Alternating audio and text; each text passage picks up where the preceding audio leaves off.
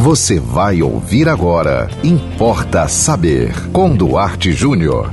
Será que existe mesmo a indústria da multa? Importa saber. Eu me refiro aqui das multas de trânsito. O ouvinte me perguntou se eu acho que realmente existe. Eu acho que sim. Até porque são empresas terceirizadas e que visam lucro. Então, assim, uh, inclusive eu já percebi que há lugares que eles colocam os equipamentos e tempos depois eles retiram. A impressão que dá é que não rendeu. Eu acredito que existe a indústria da multa. Ponto. Agora, eu faço uma pergunta para vocês. Quem é que financia? Quem é que mantém a indústria da multa? Motoristas e responsáveis. O Brasil é campeão mundial de multas de trânsito e campeão mundial de acidentes de trânsito. Ou seja, o brasileiro é, via de regra, irresponsável no trânsito. Ele não respeita a placa de sinalização. Ele respeita o equipamento e às vezes nem isso. Inclusive, eu ia certa vez dando uma carona a uma pessoa e quando chegou no, no, no limite ali de 50 quilômetros, eu reduzi. Aí a pessoa falou para mim assim: não, pode passar mais rápido, o equipamento está quebrado. Ora, olha, olha a, a ideia. Quer dizer que aquilo ali que foi estudado como um local de velocidade X eu só respeito para não ser multado? Olha o conceito, olha a nossa cultura, né? Agora, é claro que existem aberrações. Na BR-101 Sul aqui em Natal tem um trecho que uma hora é 100, outra hora é 80, outra hora é 100 de novo. Então fica difícil. Tem umas armadilhas que, que realmente, deliberadamente, são para ganhar dinheiro.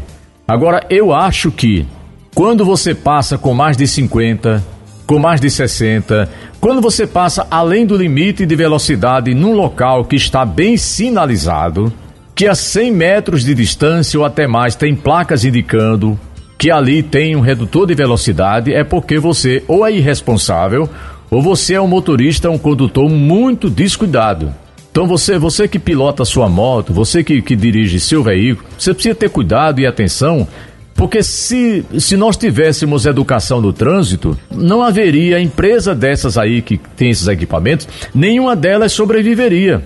Se nós nos educarmos no trânsito, não vamos mais gastar tanto dinheiro todo ano com multa e essas empresas, evidentemente, elas vão à falência. É uma parceria com o poder público. Então, evidentemente que se você instala um equipamento desse, tem um custo, tem manutenção, o cara quer ganhar dinheiro.